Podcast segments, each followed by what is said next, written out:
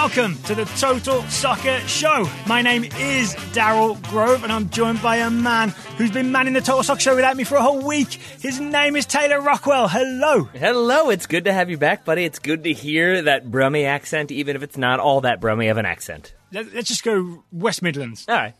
West Midlands by way of Richmond, Virginia. Is there any Boston creeping in with the amount of time you're spending in Boston?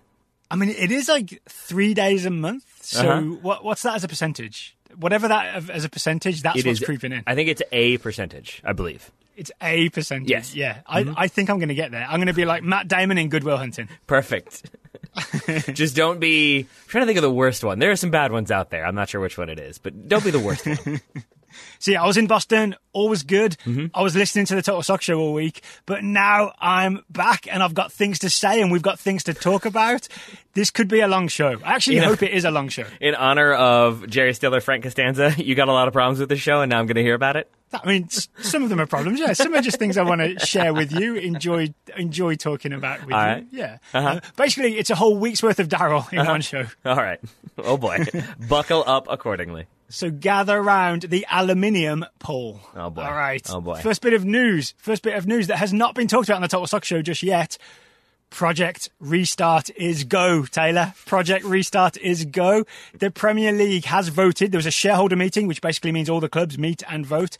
And they're planning to restart Wednesday, June 17th is going to be your first Premier League games.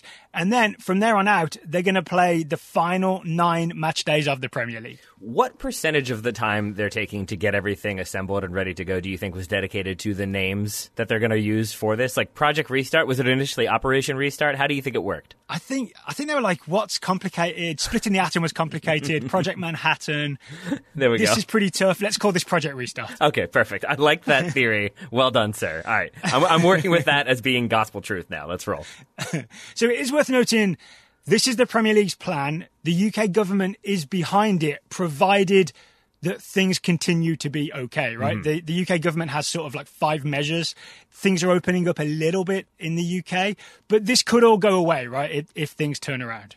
Yes, I mean, and that is the thing that has been included in every single report, and I think it's usually near the bottom because it's kind of a bleak. It's the least exciting part, right? It is. It's like, oh, but it could all still change, like because you know it's a pandemic. But let's work on the basis that this is going ahead. The first games we'll get to see will be Wednesday, June 17th, when you'll get Manchester City versus Arsenal, which is a great game, and Aston Villa versus Sheffield United, which has stakes, right? Because Villa are fighting relegation, and Sheffield United are trying to beat Wolves to a Europa League spot. So, you know, let's go Villa. Yeah, yes, and with all of that salesmanship you just threw in there, I do enjoy how often the headline is, Premier League to return with Man City v Arsenal. It's like, sorry, Aston Villa, Sheffield, you did your best. So the reason those games are being put out first is that would equalise the games played, right? Because those were a couple of games that had been suspended. After that, everybody will have played 29 games. Everybody will have 9 games to play.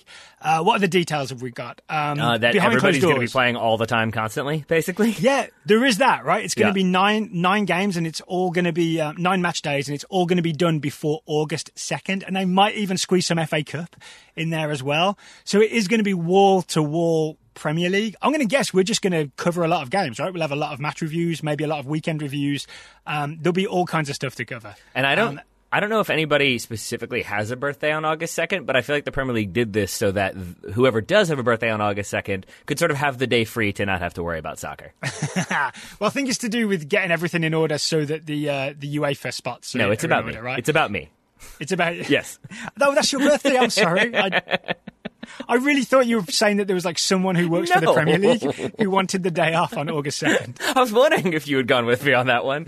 No, but then the published schedule for matches has them kicking off like at 8 p.m., 12:30 p.m., 3 p.m., 5 p.m. A lot of ranges there that you don't usually get. Taylor, you're giving the UK times. People don't need to know that in the US. That's right. We're 5 hours behind. All right. So 3 p.m., 7:30 a.m., 10 a.m. It's going to be a lot of ranges. So if you're working from home but maybe keeping one eye on the TV, you'll have some accompaniment and some entertainment. Yeah, I mean, here's the way to look at it. So on Fridays, you'll probably get a game, 3 p.m. Eastern. Mondays, Tuesdays, Wednesdays, Thursdays, you might get a couple of games, 3 p.m. kickoff, maybe a 1 p.m. kickoff in the middle of the week or on Thursday. Then Saturdays and Sundays are where it's at, right? Because you're going to have... a threatening really gauntlet of soccer, yeah. Yeah, you can have early morning, mid-morning, afternoon, and late afternoon on Saturdays. Yep. It looks like they're really going to spread these games out. The idea being to give broadcasters value for money. So there's plenty to put on TV. In the US, we haven't seen an official announcement yet from NBC Sports, but I'm going to guess that most games will be aired by NBC Sports because the games seem somewhat staggered, right? So there's not much overlap.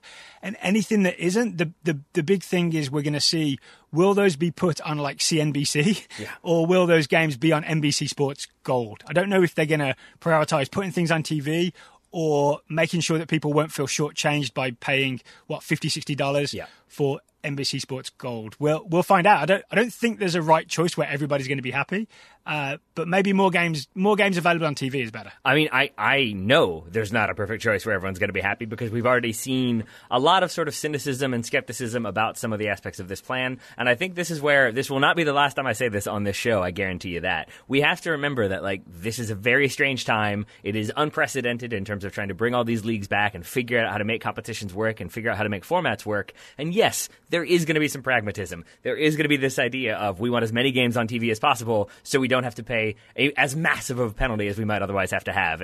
And you want as many eyes on it as you can get. So yes, it is sort of commercially self-serving to make sure that all the games are televised. But also simultaneously, it allows people who are stuck at home more games to watch more consistently. So, like, yes, you can be cynical and see the kind of business side of these things. But I think if you want to do that, you can. I am tending to look at this as like, yay, more soccer and a slight return to normalcy. I will take that for sure. Yeah, I mean, for us, it's more football to cover, right? And just to, since we're getting into this, it's worth mentioning that, say, my dad is in his 80s, and he's been, like, really not going anywhere because that's been the UK government guidelines, is, like, he can't even go shopping, right? My mum goes and does the grocery shopping instead. I've been phoning home every single day during the pandemic just to check in, see what's going on. Every single time I've spoken to my dad, he said, there's no live sport on TV. There's no live sport on TV. When the Bundesliga started, it's on a channel that he hasn't got. So he's still saying there's no live sport on TV. He is thrilled that the Premier League is coming back. He is going to be sitting there really happy, cup of tea, watching these games after 2.5 months of, you know, having not much fun day to day. So there's value to the British public is what I'm saying. I mean, that is all valid. I am reeling from the revelation that you speak to your father every single day. You are a good son who enjoys, or at least tolerates being on the telephone. Well done, sir. Well done. Yeah, well, I like a good quick 10-minute chat on the phone. You know what I mean? Like, catch up, know what's going on. It's also good to stay informed about what's happening with my entire family. So my second Seinfeld reference of the episode, so you're not doing the full-on, like, you were right about, and you know who I bumped into. You're not doing those. You're not doing the full-on catch-up weekly briefing. You're sort of like getting to it, seeing how things are, and moving on? No, yeah, it's more, to be honest, it's mostly me explaining why the things my parents have read in right-wing newspapers are not correct. Oh, that's a fun thing, huh? But politely. No, but politely. Yeah. It's not a contentious conversation. Yeah. That's good. That's good. All right, worth noting, these games will be behind closed doors, right? Yep. No fans, obviously. The Bundesliga has really set the standard, set the example of what is possible and what's going to happen. The one weird wrinkle in England is that you need police approval for these things to go ahead, and the police have requested neutral venues for certain either derby games or essentially games where there might be title celebrations. So the police have requested neutral venues for Man City versus Liverpool, Man City versus Newcastle, Manchester United versus Sheffield United, outlier, which is an interesting one. Yeah. Newcastle, Liverpool, Everton, Liverpool, the Merseyside derby, plus any games where Liverpool could win the title might be played at neutral venues. What I feel a little weird about that. I agree with Rory Smith, who's been very vocal, the New York Times soccer writer, about maybe we should just trust football fans to do the right thing because they've been part of the British public, which have mostly been doing the right thing for the last 2 months. I mean, yeah, I think anytime you're relying on trust and faith over, like, a guarantee of action, maybe there can be some uncertainty, and that's not what governments like to do. But yeah, I think that you can sort of, like, especially if you're going to resume the season, like, I guess that's where I kind of draw the line in terms of cynicism or skepticism. It's like, if you're going to resume the season, and then be like, oh, but we're worried about a team winning the title and what that might do. It's like, well, you're kind of resuming the season. That is the natural outcome, I believe. So to then be like, well, we don't want people congregating, so they need to play, I think all the moon is where Liverpool are going to have to play. I believe I read that somewhere. I also enjoy this list of fixtures. It really is sort of, they were listing it, and by the end, they're just like, Liverpool. We're worried about Liverpool because they're going to win the title, and we know there's going to be massive celebrations. Like, they tried to cover it with a couple others, like City, Newcastle, yeah, sure. United, Sheffield, okay, I'm sure that's a big one. It's mostly, I think, Liverpool fans going out to celebrate en masse is what they want to avoid. Is United Sheffield maybe about Champions League qualification? Like there might just be some high stakes there in terms of Champions League qualification, and that's why it's on the list. And if not, if so, why are there no Wolves games on the list? I think the British police don't think Wolves can qualify for the Champions League. Sheffield is considered northern, right? Yeah, it's in Yorkshire. Maybe they thought there'd be like a northern derby, a northern battle. They couldn't have it. They couldn't have a winter is coming-esque battle in the north. I believe Sean Bean is a Sheffield United fan. Oh, see, here we go. 100% sure. Here we go. But anyway, what we can say, it looks like games are coming back June 17th, and then pretty much wall-to-wall. After that, you're going to get some Premier League. We will, of course, be covering it on the Total Soccer Show. Also coming back, Serie A has said it's coming back June 20th. And even before that, you might get some Coppa Italia. La Liga will restart June 11th. So pretty soon, there's going to be more football than we can handle. Yeah. I like that you texted me that. I'm like, oh, we're going to need to gear up. And then it was the realization of like, no, that's just a normal week. Like, we're not even at the full capacity because we don't have Europa League or Champions League to deal with quite yet. Can I assume that we're going to sort of go all in and cover all the big games? Because they will be happening every day. You don't have to assume it because it's what's going to happen. It's what's going to happen. We've also got the NWSL Challenge Cup is happening. If you want to hear all about that, listen to Taylor's interview with Meg Linehan. Actually, mostly with a crow in the garden that Meg Linehan was in, but Meg's in there as well. She is. It sounded as though she had inserted background noise of being outside in nature into the call, which I did appreciate. I liked that the crow wanted to be on mic. So it looks like NWSL are going to do this sort of World Cup style thing. And MLS are also proposing this. If you want the details of that, listen to the last couple of allocation disorders. Major League Soccer, not fully happy that the writers at The Athletic had access to all that information. No, they're not. That's just evidence of what good journalists Paul Tenorio and Sam Stejskal are. There was news today, Taylor. I don't know if you saw this. The MLS Players Association essentially agreed to certain terms that MLS had proposed. And they've agreed to a 6-week tournament if it takes place in Orlando. Still a bit more negotiating to go, but I think that MLS in Orlando thing's going to happen.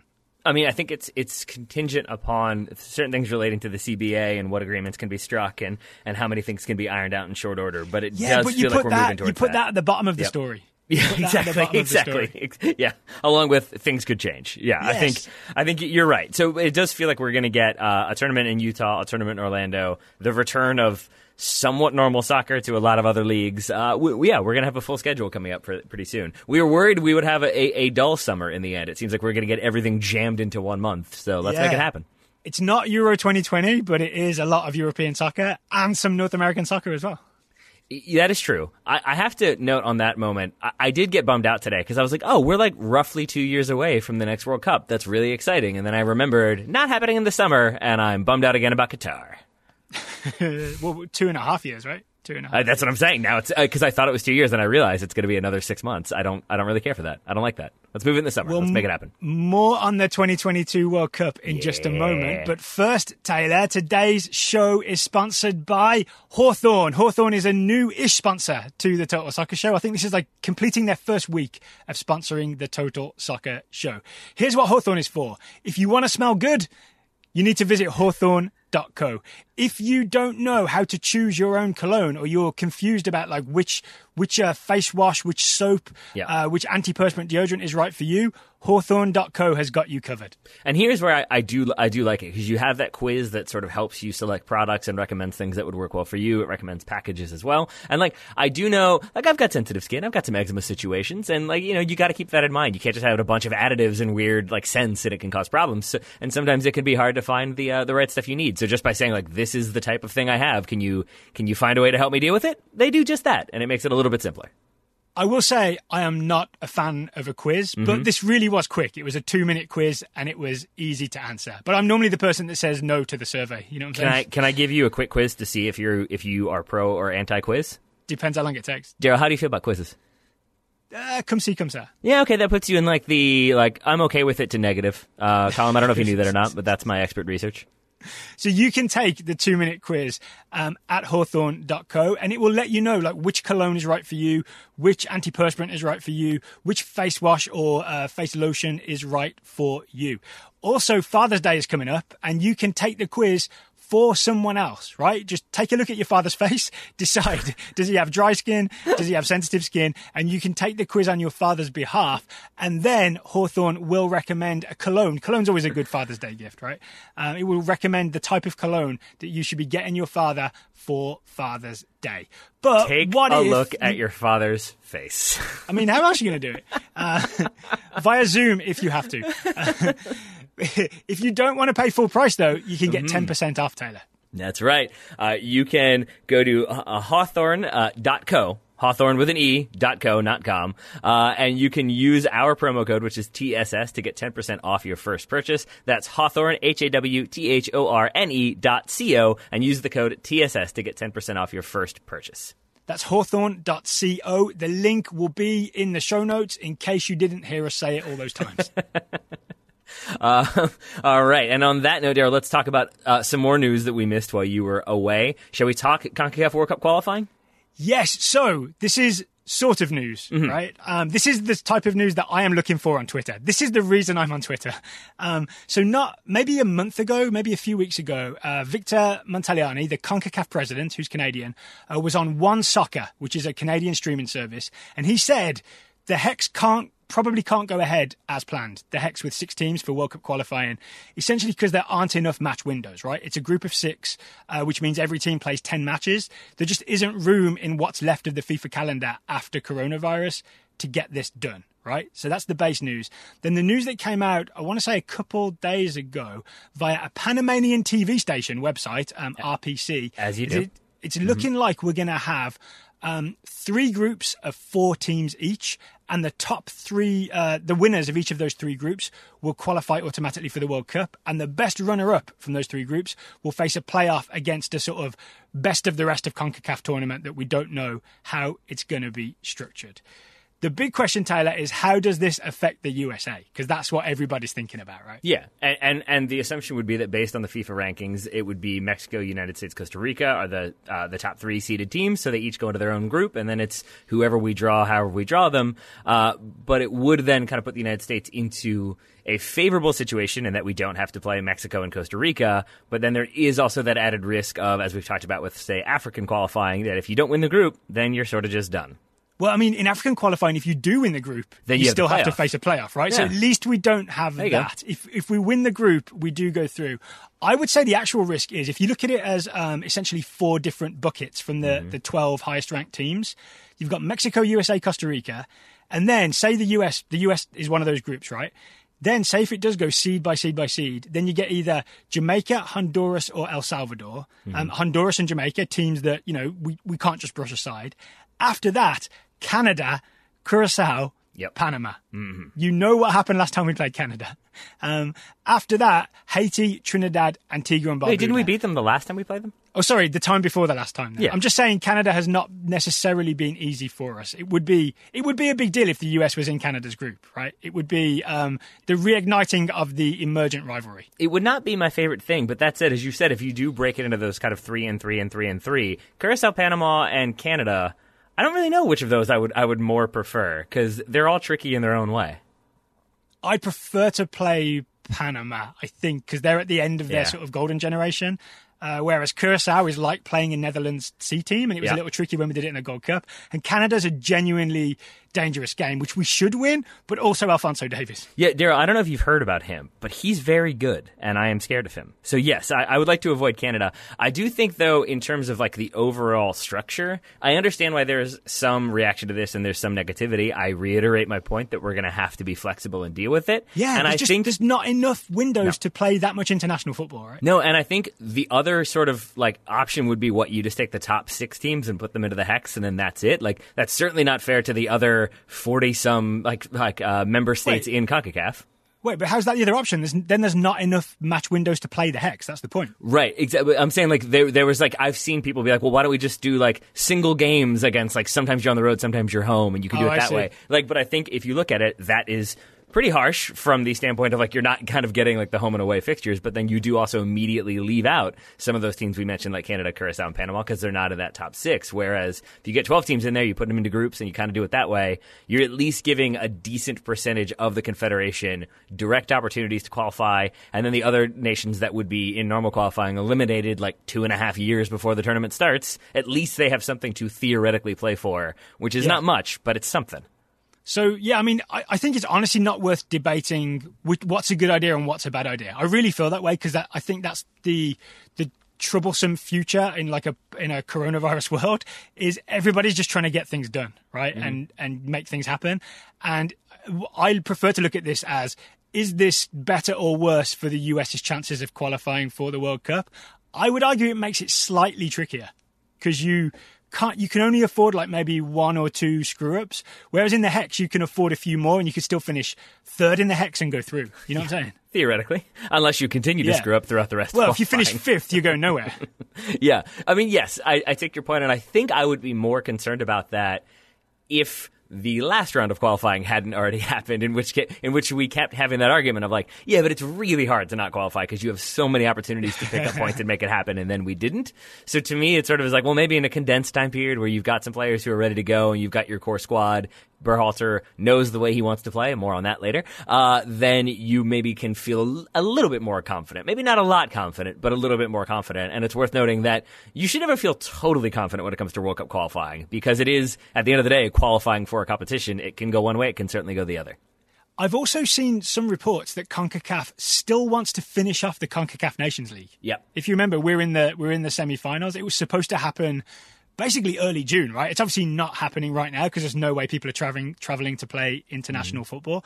So it may be that we get the CONCACAF Nations League like Final Four, which is at least 2 games, whether you win or lose, as the warm-up for the sort of mini-hex type thing that we're going to be doing. It can't be a mini-hex when there's not 6 teams, but you know what I'm saying, for World Cup 2022 qualifying in CONCACAF. So it could be that we get to play against Honduras or Costa Rica and then maybe Mexico. So we'll get those tough games and then we'll have the group to go into. I'd be happy with that as a US national team fan, as a sort of competitive warm-up before we go into it. If the Nations League is completely like they just don't end up finishing it, does that hurt your enthusiasm for it overall, that it is a sort of competition that when it came down to it, they're like, nah, that's not that essential compared to other things? Not really, because maybe you just be pushing it back to another year, right? Mm-hmm. Which is exactly what they did with Euro 2020. So it's not as if Euro 2020 being pushed back hurts my enthusiasm for the European Championships. Yeah, I think you said it does. I think you said if it's not played in an even year, you don't want a part of it. You know that that's not true. I do. I also know it is the truth that CONCACAF has also postponed Olympic qualifiers, obviously, for the Summer Games, which are now in 2021 in Tokyo. That's another one that they're going to have to reschedule and figure out how they want that format to work. So we've got Nations League and Olympic qualifiers and also CONCACAF World Cup qualifying. Lots for CONCACAF to figure out. Let's give them our blessing and hope that they make it happen. But at the very least, we've got a bit more of an indication of how Greg Berhalter will be playing. I think there's news here that's somewhat underreported for US men's national team fans. I'm excited about it. In an interview with Paul Tenorio for The Athletic, Berhalter definitely, there's a quote in there that to me unambiguously says that the 4-4-2 mid-block is on the way out, and the 4-3-3 they defended in against Costa Rica, which was like Liverpool style, where the wingers funnel people to the middle, then you've got 3 central midfielders ready to win the ball. That's what's going to be happening going forward with the U.S. men's national team. You've seen this quote. I have. Do you agree with me? That's what we're going to do? Or that's momentous? That's what he's saying he's going to do.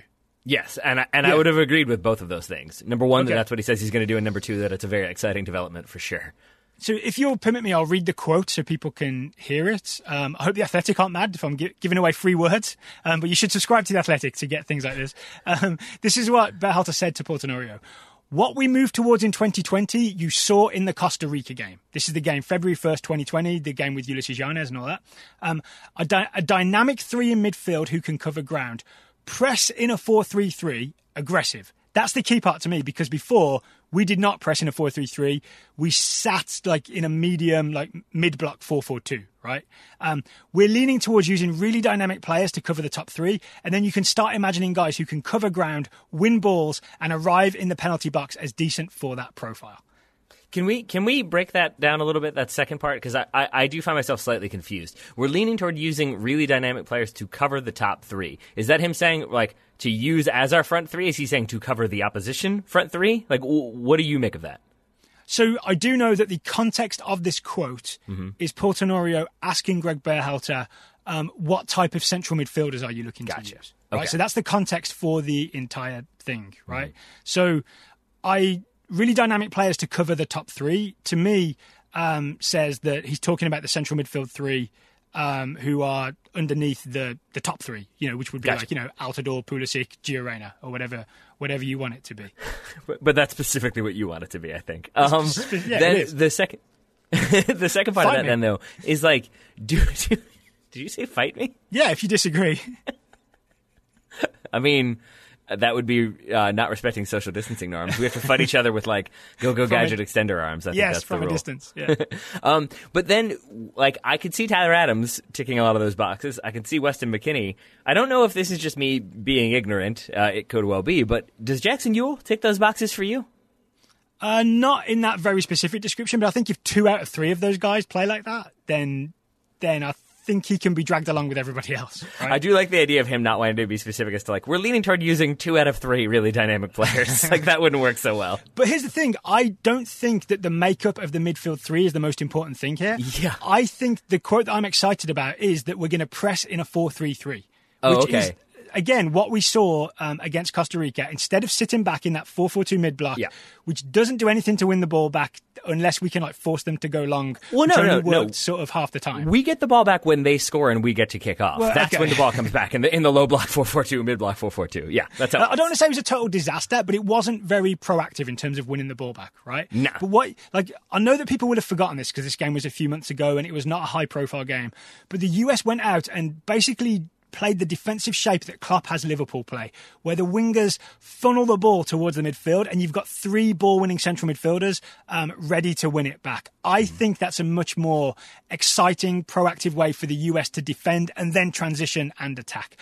That's why I'm excited about this. I wanted to share this with our listeners because I think it's going underreported. Yeah, I would agree, and I would agree with your sentiment. I would just say I had it reversed only in that I was most excited that we were done with the 4-4-2 mid-block because that was not my favorite thing, and it never really made sense, and it never seemed effective. So I'm really happy that we're done with that, and then I am pretty happy that we're moving into the 4-3-3 Liverpool style because that does seem like a thing that he has the personnel and the familiarity with that personnel at this point to be able to execute at least adequately.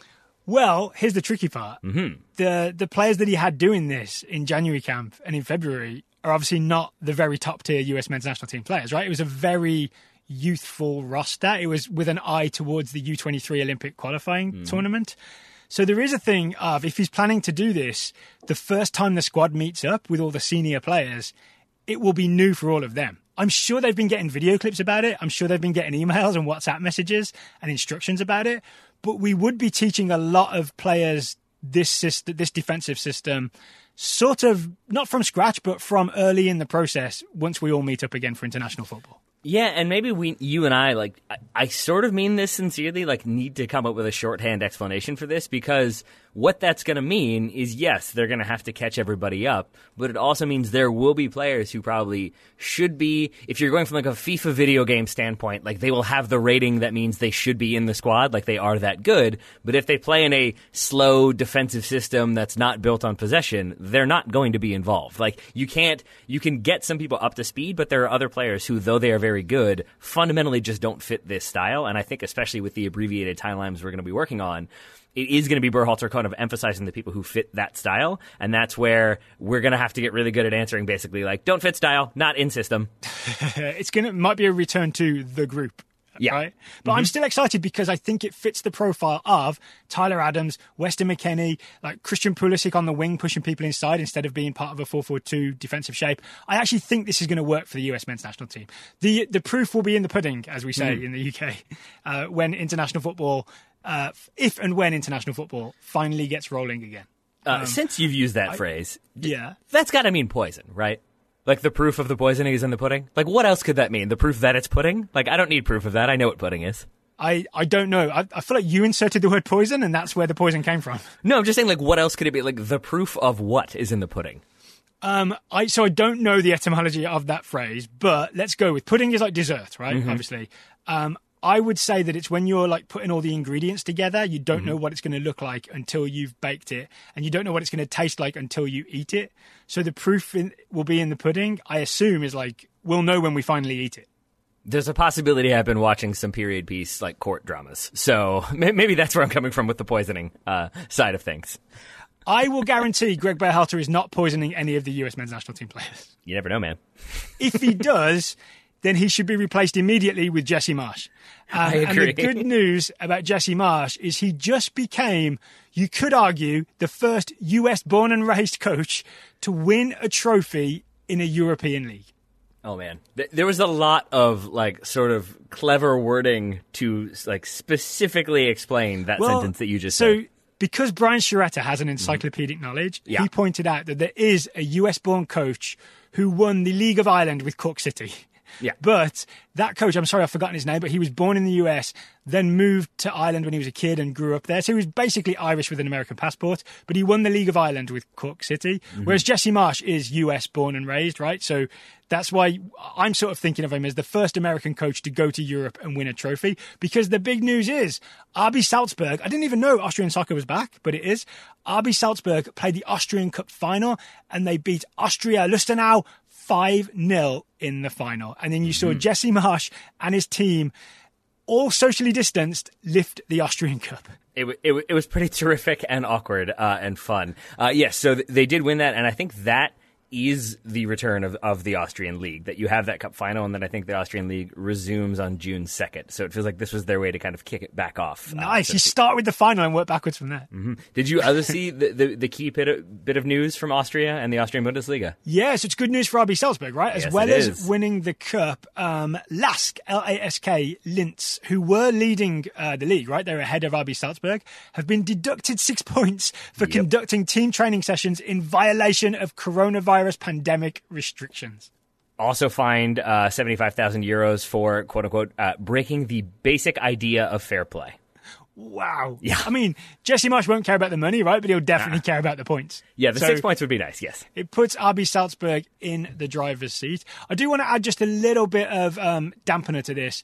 RB Salzburg have won the Austrian Cup 7 of the last 10 times now. So it's an achievement, but it's not unexpected. I mean... that is true. That is definitely true. I will always go back to lost two of his most important players in January and was still able to like find a way to kind of keep the team going, keep them focused. They win silverware. Like for those wondering, it's Erling Haaland who went to Dortmund and Minamino who went to Liverpool. So he lost. Yeah, he did lose two really, really important players. Yeah, and so like. Daryl, you know that I'm fond of Brooklyn Nine-Nine. There's the episode where the captain is like panicking and making everybody do all this extra work, and it's because the numbers have stayed the same.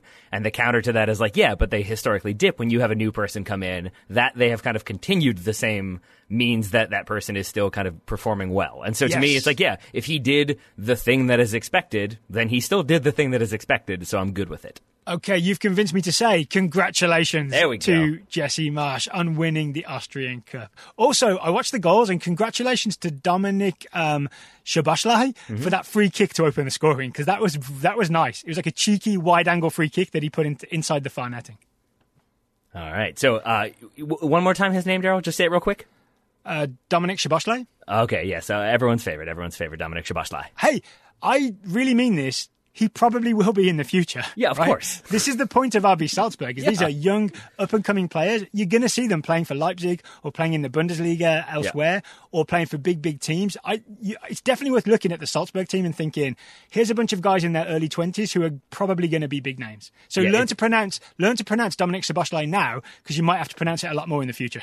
It's like, he'll play for a Bundesliga club or one of, like, the two English clubs who have noticed that the Austrian Bundesliga, and specifically RB Salzburg, has become a feeder club for the players that they then buy 4 years later for 15 times more than they should have. I mean, there's Hasenhüttl at Southampton is, like, somewhat Red Bull involved, and then you've now got Rangnick, I think. I don't know if this has happened, but he's still rumoured to be taking over in a coaching / directing role at Milan. So you might get RB Salzburg players popping up over there as well. Red Bull keeps spreading its wings, Taylor. Red Bull keeps spreading its wings. And also, first of all, well done. Second of all, and also on the managerial front, because Marco Rosa has done very well at Gladbach this season, and we could see him also maybe get some other opportunities. And I think Jesse Marsh, that's the speculation as well. Have success there, show you can do it, and then you get another job at a bigger league. That's definitely what could happen to Jesse Marsh. And he might have the league and cup double to show for it, thanks to LASK making some very bad decisions about how they did their team training sessions. And it's a silly thing to like really emphasize here. Not silly, but it's like, I don't hope this ends up happening. But the reason why this is really big is because, as we've been talking about, things can change. We saw the massive uptick in South Korea. They had to close schools again, and it does make a difference that on a very basic sad level, if they did have to cancel the league again, last dropping those points because they broke the rules means that Salzburg would win the league if they went that route. So it does have an impact potentially, or at the very least puts them into a position where they can have a bit more flexibility and feel slightly less pressure. Yeah, I agree. All right, we've got listener questions to come, Taylor. Yeah, but first, today's show is sponsored by Podiumware. Podiumware is a custom team apparel manufacturer in Minnesota that is turning the world of team soccer kit ordering on its head. They provide custom designs in a full line of soccer apparel, all made to order in their St. Paul factory. In normal times, we talk about how great this process is and how your experience ordering for your or your kids' club team will be made infinitely easier by Podiumware. But these aren't normal times, Taylor. And because of the COVID-19 crisis, Podiumware has started making face masks for you to wear while you're out and about, maybe on the sideline of a soccer match, or even during your own workouts. And my assumption is that you could still probably contact them about having some kits made for you or your kids' clubs. But then obviously you can more readily, more easily look to them for designs for masks and the like, because we have seen teams start to embrace that. You're getting those kind of team-branded ones in the Bundesliga. Occasionally you still get the kind of light blue, white masks, but for the most part, I feel like we're getting club-branded face masks. So why not embrace that trend yourself? Yes, if you want a custom-made mask with your own design, you can contact podiumware.com and they will set that up for you. You can also maybe think about if you're going to have a kit made in the future for your team or for your kids' team. Podiumware.com, definitely the place to go. It's family-owned, super friendly, super easy to work with, and based in the US. All the facilities are based in the US. So by supporting Podiumware, you'll be supporting American manufacturing jobs. And no secret that jobs are going to be at a premium at the end of this crisis. Yeah, and that is kind of where I am with it, is it's an American company creating an American product for American consumers. Obviously, people elsewhere, I'm guessing they would ship internationally if you asked them to. But I think that is a thing that I'll probably keep in mind. Our team might need some new jerseys. Maybe we'll have to look at Podiumware and see what they can do for us, because I don't know if we can improve upon the incredibly creative all-black jersey with black shorts and black socks. I mean, it's pretty sleek. I'm a big fan. If we are going to upgrade, we could go to podiumware.com. We could get a custom mask made. We should also bookmark them for when we're ready to order our next soccer kit. That's podiumware.com. Check them out today. And thank you to Podiumware for sponsoring today's Total Soccer Show. Are you ready for listener questions, Taylor? I'm going to say you should be, because it's been far too long since we did this. It really has. We've got a lot of questions to get to. Obviously, this is going to be a very long show. I'm not breaking any ground here by saying that one. But yes, I'm excited to answer the many, many questions we've got in store. And if anybody wants to ask us a question, it's totalsoccershow.com/questions. totalsoccershow.com/questions. I'll put a link in the show notes. I want to encourage people to ask us questions. It gives us an excuse to talk about things that we wouldn't otherwise think to talk about, such as this question from Josh Nagy. Josh asks, why is Olympic soccer so much more valued in the women's game than the men's game? For example, the men's game in the Olympics is under 23, whereas the women's is completely open age. I've got the very short, I believe, authoritative answer to this, Taylor, but I want to hear what you have to say first. I mean, you kind of already hit on it, which is simply the biggest one would be that women can send their full teams. So then you are getting another high standard of international soccer on the women's side, whereas with the men's side, as you said, you're getting younger players. But then I think also on the men's side, international soccer is sort of secondary to club soccer. Like the World Cup might be the outlier there, but again, you don't get the best soccer when it comes to the World Cup. But in terms of pay and prestige, reputation, I think the Olympics definitely a big part of that for women's soccer, and so I think that factors into it as well. So I took Josh's question to mean, why is this the case, right? Mm-hmm. Like, why is for example, the women's tournament, there's no age restrictions. It's the very best teams. Everybody wants to win it. Whereas the men's tournament is very much secondary in international tournaments, right? Yeah. And the answer I have for this is that men's Olympic soccer was deliberately devalued for many, many, many, many years because FIFA didn't want it competing with the World Cup, right? Right. That's why they put restrictions on it. Men's Olympic soccer has also been going a lot longer, like going back to the 1920s, there was men's Olympic soccer. Women's Olympic soccer wasn't introduced until 1996. So women's Olympic soccer was added much later to Olympic sports. But at that point, the Women's World Cup wasn't big, right? It wasn't a big commercial venture. So FIFA didn't care about it being a commercial rival. So that's, in my opinion, that's why women's Olympic soccer didn't have any restrictions on it. All right. I'm good with that.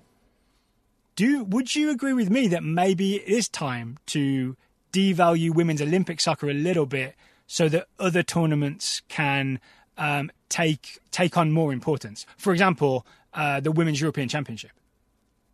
Can you? I'm not trying to mean this in a jerk way. Can you give me another example? Because that feels like the only other one that I can think of. Well, the Euros is definitely the most high profile. Mm-hmm. I could see maybe a merged Gold Cup Copa America women's tournament that could happen where you've got, you know, Brazil, Argentina, US, Mexico, Canada. Suddenly that's more competitive than what normally happens with the CONCACAF Championship for Olympic qualifying. I don't know, but I assume there's a competitive Asian Women's Cup, right? If you've got Australia and Japan and China, there's definitely a tournament to enjoy there. Like, but maybe the point is that if we devalued women's Olympic soccer a little bit, it could raise up the profile of all these other regional confederation tournaments. I'm not fully sold on my own idea here. I'm kind of raising it as an idea.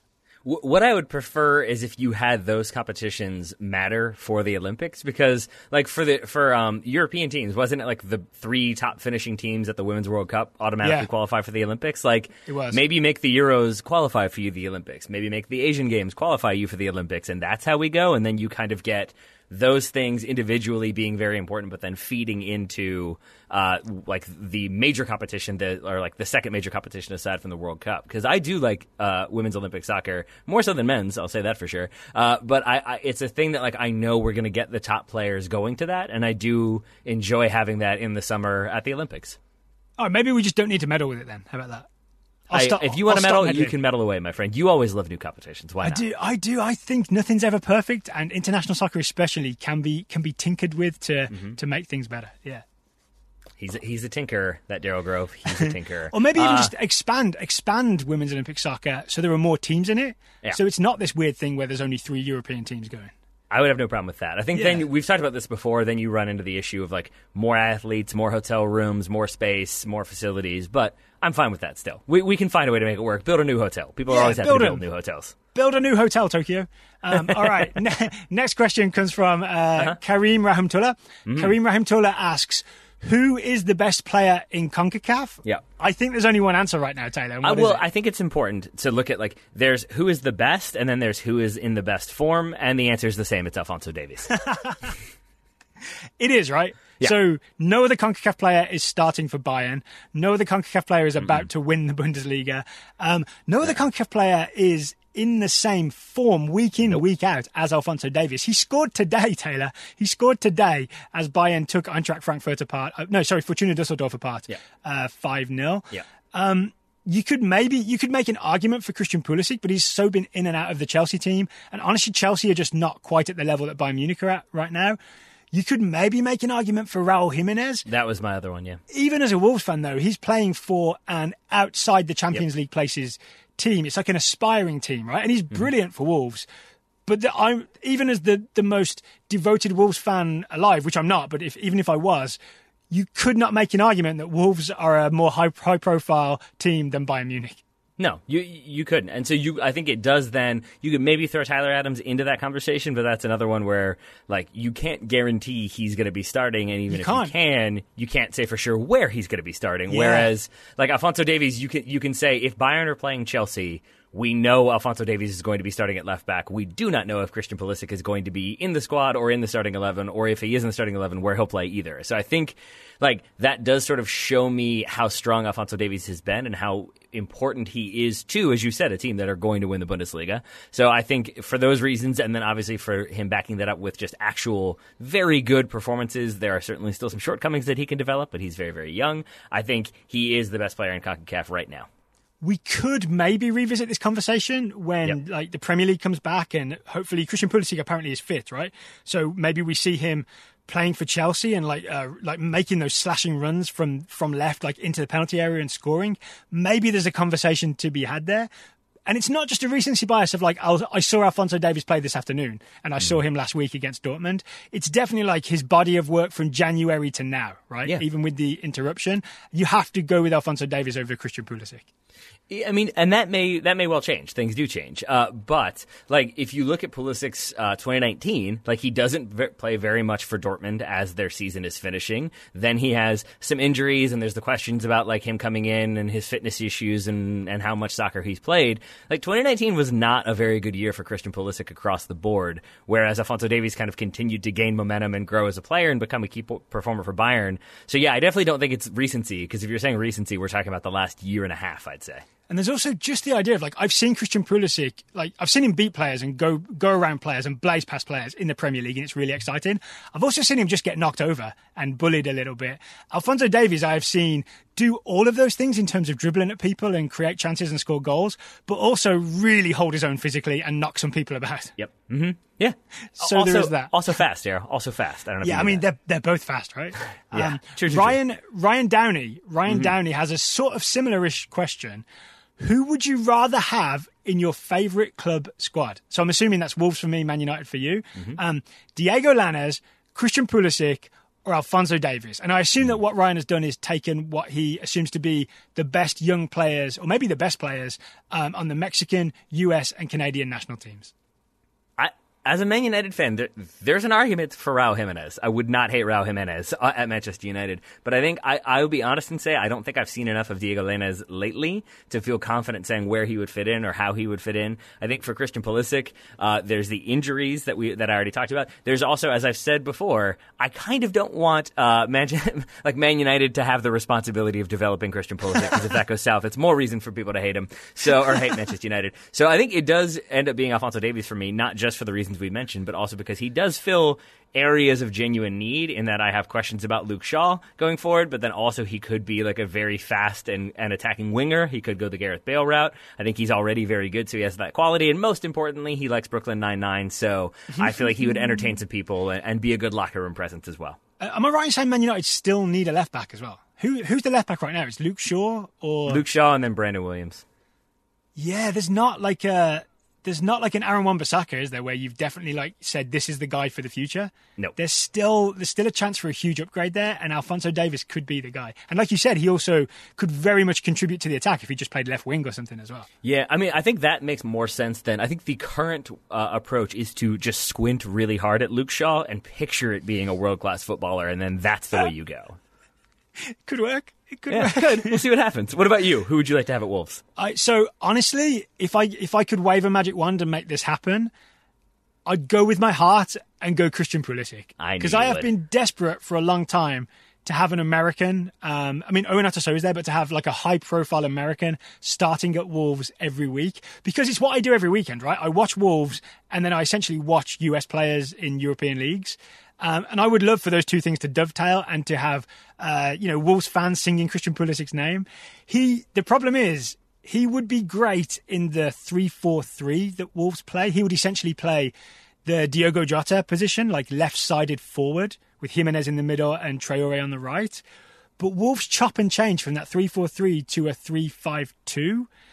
And when they go to the 3-5-2, I don't know that there's a spot for Christian Pulisic. Like, he's not going to play left wing back. No. He'd have to be like the second forward playing alongside Raul Jimenez.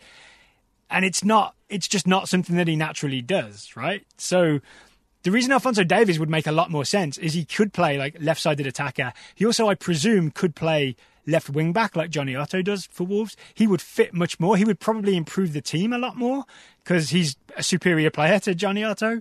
So my head says Alphonso Davies, my heart says Christian Pulisic. All right, I'm going to throw Diego Lainez, thanks for playing. I'm going to throw in one more for you, though. We were talking about this off air. How would Weston McKennie fit in with Wolves? Do you think he'd fit in, or would that be a problem? I think he wouldn't be guaranteed to start, but I think he could win a starting spot in that Wolves midfield, yes. I think he would fit. I would love to see him there. I don't think it would be bad for his career to go there at all. Oh, you don't think Schalke's going well? I do not. Actually, I mentioned to you before that I'd been listening to the Total Soccer Show all week, and I now have I have a lot of empathy, and I very much understand the people who listen to the show and email us their opinions about things we didn't talk about or things that they were thinking that we didn't touch on. I have a lot of strong feelings about what's going on with Weston McKennie at Schalke, that even though you guys talked about it multiple times from really interesting angles, I was especially interested to hear what Manuel Veit thought in terms of good clubs for McKennie to move to. He said Leipzig and Hertha Berlin, right, were good options. What I see with Weston McKennie, and I watched him this morning. I think he said Leipzig. I feel like you might have just tipped your hand there. I said Leipzig and Hertha Berlin. That's what I heard Manuel Veit say. I think he might have just said Leipzig is what I'm saying. But either way, we can move. I will guarantee that he said Hertha Berlin as well, because he said that they're a team that's on the up and looking to spend money, but isn't already really established like Dortmund or Bayern, right? Okay. I'll bet you good money that he mentioned Hertha Berlin as well, but more in passing, right? Mm-hmm. But anyway, so what I see when I see Weston McKennie play for Schalke is, especially when he's in that sort of distributive midfield spot, is a guy who is looking to make passes and nobody is moving. I see Schalke and I see a team that just has no attacking movement, no attacking pattern, no attacking plan. And Weston McKennie is a young man in a hurry to make something happen, right? So I've heard a couple of people mention that McKennie's not good at passing a football. I 100% disagree with that. I think he's just forcing passes that aren't on in a desperate attempt to make something happen. Because he's that guy, right? He's the make something happen guy. And so he's forcing things that aren't on. And he could play a more boring game where he just keeps passing it sideways, but he's trying to force it through to Bergstaller or whoever is up there. Sometimes. I think sometimes he plays too fast. And I think that's I don't know if this factors in. That's why I'm interrupting for a moment to hear what you think of this factors in. But I saw him those first, what's the game where he has two mistakes in the first 10 minutes? That was the recent Schalke loss to either Freiburg or Augsburg. Yeah, but in either one of those, he gives the ball away because he's trying to play too fast. He's trying to, ball coming in, he's facing, back to opposition goal, and he tries to play, one touch diagonally into space ahead of him, and, there's just an attacking, or, an opposition player there. And I think this incorporate, it can be incorporated into what you're saying, but, would that be the same thing of, he's trying to get the ball forward, he's trying to make something happen, but in that case, it's not even forcing a 40-yard long ball, it's sort of, trying to get the ball moving really quickly, even playing out of defense, but doing that too fast. That's exactly what I was saying, cool. Yeah, he's all just trying to make something happen. And I don't mean, Hollywood Steven Gerrard-type balls, I just mean, trying to break a line, or, trying to get it, into attacking midfield, or trying to get it out wide, and I just don't see any, attacking pattern of play in that Schalke team. And I think that's the problem. I think maybe McKennie needs to, in a weird way, take less responsibility because I feel like he's putting it on his shoulders and really forcing it, and it's making him look bad, essentially. I'm not saying he's making good decisions. I basically think he should calm down. Yeah, I agree. But it's also you are saying one of two things, which is either the entire team is not trying to play any sort of possession soccer, the entire team isn't moving, or Weston McKennie is trying to make something happen because David Wagner can't. It kind of has to be one of those two things. So you are going with he's doing what he needs to be doing. This is my other point. I heard you talking to Ryan when you reviewed the previous Schalke game. Oh, no, it was this Augsburg game, right? And I heard you make the point that, you think Wagner actually is a good coach because he did really well at Huddersfield. And what I remember at Huddersfield is they made a big impact in the Premier League when they first came up because they had this really sort of intense pressing style and they would force turnovers and score score that way. But as soon as Premier League teams figured that out, it seemed to me that Huddersfield had nothing to offer for like the second half of their first Premier League season. That they had that great start and then only survived relegation by the skin of their teeth, right? And then the next season, they were just horrible and got beat up, and Wagner eventually resigned, saying, I've got nothing else I can do here.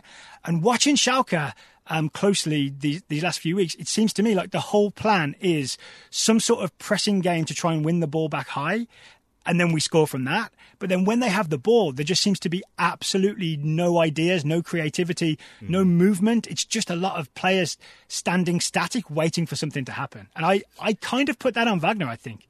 Yeah, that's fair. And I want to respond to what you said, because that's not quite what I meant. And I don't think that's quite what I said, to be honest. But what I mean is that with Huddersfield, we saw this coach who basically was able to get a team that we all expected to get relegated to stay up for a year. And then they end up getting relegated, obviously. But it's a team with very limited money, especially compared to every other team in the Premier League. I think they had like the next lowest spending team still had double their budget or something like that, as I recall. So I think when he went to Schalke, it felt like, okay, here we go. This is a coach who we know can organize a defense and get players playing and get everybody on the same page and make something happen. And so going to Schalke, he's going to have obviously more money and more resources. And the thing is that not only was that not obviously the case, it was just not the case. And so I think that's what it's been for me, is sort of the realization of like, oh, he's actually not getting more resources. And so they are sort of relying on him to be that manager who could figure out a way to make Huddersfield stay up. But he really doesn't have the resources now, and maybe doesn't have that level of buy-in from the squad from a year of playing in the lower division together. So now they're sort of without answers, and he's just sort of trying stuff. And that was what I was trying to say to Manuel, is basically that I'm going from like, oh, he'll get it right, he's a good manager, to like, ooh, was he the right manager in the right situation? And this is not the right situation anymore. That feels slightly more likely these days. What I'm arguing is that maybe David Wagner is kind of a one-trick pony, in that his trick is to figure out a really aggressive pressing style. And when we see all these different formations, they're essentially built around trying to press in different ways, right? And I think, again, like going back to the Huddersfield thing, it worked for Huddersfield for a little while, but once teams figured that out, there was just nothing else to offer, right? And so I think the same thing has happened at Schalke, where he had a decent start to the season, right? But now they're plummeting. I think they're 10th after today's defeat. I don't think David Wagner is very good at getting any type of players to play in an attacking system. I also don't see how, while we're having this conversation, I don't see how he lasts much longer, because this doesn't seem like it's getting better. Yes, he's working with limited resources, as Manuel said. Like, he does not have a goal scorer. That's kind of a big deal. But the really worrying thing to me is I feel like we keep seeing different stuff from game to game. Sometimes it's a back three, sometimes it's a back four, sometimes Weston McKennie's a six, but now he's more into 10, but now he's over here. Like, I feel like people keep getting moved around, and you might think like, oh, that's good, he's experimenting, he's trying to figure out something that works. But if you're doing something every single game that's different from the game before it, to me that's more so like, oh, you just have no idea and you're just throwing stuff and seeing what sticks, and nothing is sticking. Here's my interpretation of that with the different formations and the different shapes, is that the goal is just to like go and do some pressing, and the formation that you see is a shape that's just designed around how they're going to press. That's why I'm arguing that it's kind of like just a one-track, one-trick kind of thing, that everything he does is built around that, because there isn't anything else going on with that team. Okay. I think I don't see them as like dedicated to the press as maybe as much as you do. I feel like I've seen them at times not press and not be consistent in that approach. So if you're going from a they press like pretty well and he seems to be putting them in that position, then maybe that's a perspective that I haven't quite seen, because I feel like it's more of a, yeah, we'll do this today. Oh, that didn't quite work. All right, we're going to do some of that but something else different, and we're going to do something else different but some of it the same the next time. And it feels like it just kind of keeps changing a little bit. But the attacking, even though the shape changes, the attacking like the movements never seem to change, right? It's always just like fullbacks stand out wide, central midfielders run up and down. There's no like interesting interchange of like the number 9 coming deep and creating space for someone else. There's never enough movement to make anything happen. And to bring this all back around to Weston McKennie, that's why I've come to think now that I just want Weston McKennie to leave Schalke. Yeah. And I think Wolves would be a better place for him, because essentially the coach Nuno has a plan, and he could probably communicate like, here's what I need you to do. And I think Weston McKennie would be pretty good at picking up what's supposed to be happening and would be able to contribute. And I kind of think anywhere would be better than Schalke at this point. Anywhere he's going to start would be better than Schalke at this point. And just for American eyes, I think we're all sick of watching Schalke, basically. Yes. Yeah. Today, the game last week really did that for me, although I did try to watch the Bremen game, and then fell asleep after about 15 minutes of watching it. Yep. Yeah, not enjoyable soccer, right? And they end up losing that game 1-0. But you know what else, Daryl? You know what else it does? What's that? It makes me feel a little bit anxious. It makes me feel anxious about the future of Schalke, the future of Weston McKennie. Is that right? And sometimes when I feel anxious and I need to relax, Daryl, I might need a little bit of help. Do you imagine him transferring to Wolves, or do you turn to Sunday Scaries? Sunday Scaries. I don't care about Wolves. I do both. Sunday Scaries are sponsoring today's show. Thank you, Sunday Scaries. Sunday Scaries are specially formulated CBD gummies with vitamins D3 and B12 that are super consumable and easy to take on the go. Taylor, I remember first time we talked about Sunday Scaries, I thought that maybe I wouldn't be able to eat the gummies. Yes. Because of my ostomy, I thought things might get clogged up. I did some research. I was 100% wrong. So I've been eating these gummies. How's that going? It's going great. So you did the road trip from Richmond to Boston and back. Did you take them on the way? Did they help with dealing with travel anxiety, or do you not usually get that anyway? I don't get travel anxiety. Honestly, I don't get a lot of anxiety, but what I do use any CBD products for is usually about focus, right? Normally just about not getting distracted.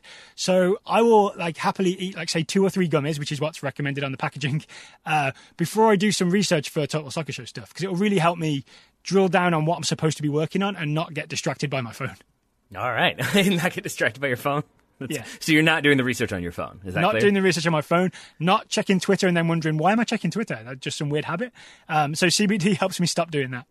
So sometimes I feel with CBD that it can be almost like an intensifier. Do you feel like it does that for you? Like if you're in the mood to do research, does it help you do research? But if you're in the mood to watch a TV in an in-depth way, would it help you do that as well? Yeah, I think focus is the word, right? Helps you focus, I think. Yeah. But I think if you are someone who suffers from anxiety, then as I understand it, CBD is very good for helping you to chill out and decompress. I'm assuming maybe for the same reason. Does it help you focus on the thing you're doing and not let your mind wander to the things that make you anxious?